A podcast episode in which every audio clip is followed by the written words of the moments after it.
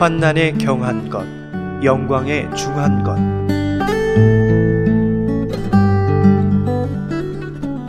고린도후서 4장 17절 우리의 잠시 받는 환난에 경한 것이 지극히 크고 영원한 영광에 중한 것을 우리에게 이루게 함이니 하나님의 소모시키심과 벗기심을 체험할 때 바울은 낙심하지 않았습니다.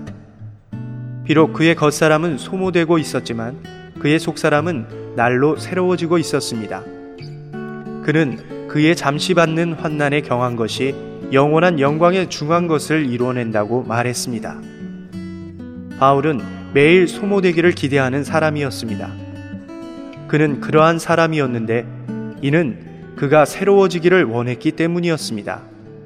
하나님의 소모시킴을 통하여 우리가 분배받는 영광은 영원한 무게가 될 것입니다. 바울은 그의 고난을 일시적이고 가벼운 것으로 여겼습니다. 우리가 소유할 영광의 무게가 얼마나 될 것인가는 주님을 위해 현재의 고난을 얼마나 많이 당하는가에 달려 있습니다. 바울은 그가 얼마나 많이 고난당하는가를 관심하지 않았습니다. 그는 그가 고난당하면 당할수록 영원 안에서 더 큰 영광의 무게를 분배받을 것임을 알았습니다. 욥기 Life-study 중에서 적이 없는 곳에는 전쟁도 없으며 전쟁이 없는 곳에는 승리도 없으며 승리가 없는 곳에는 면류관도 없다.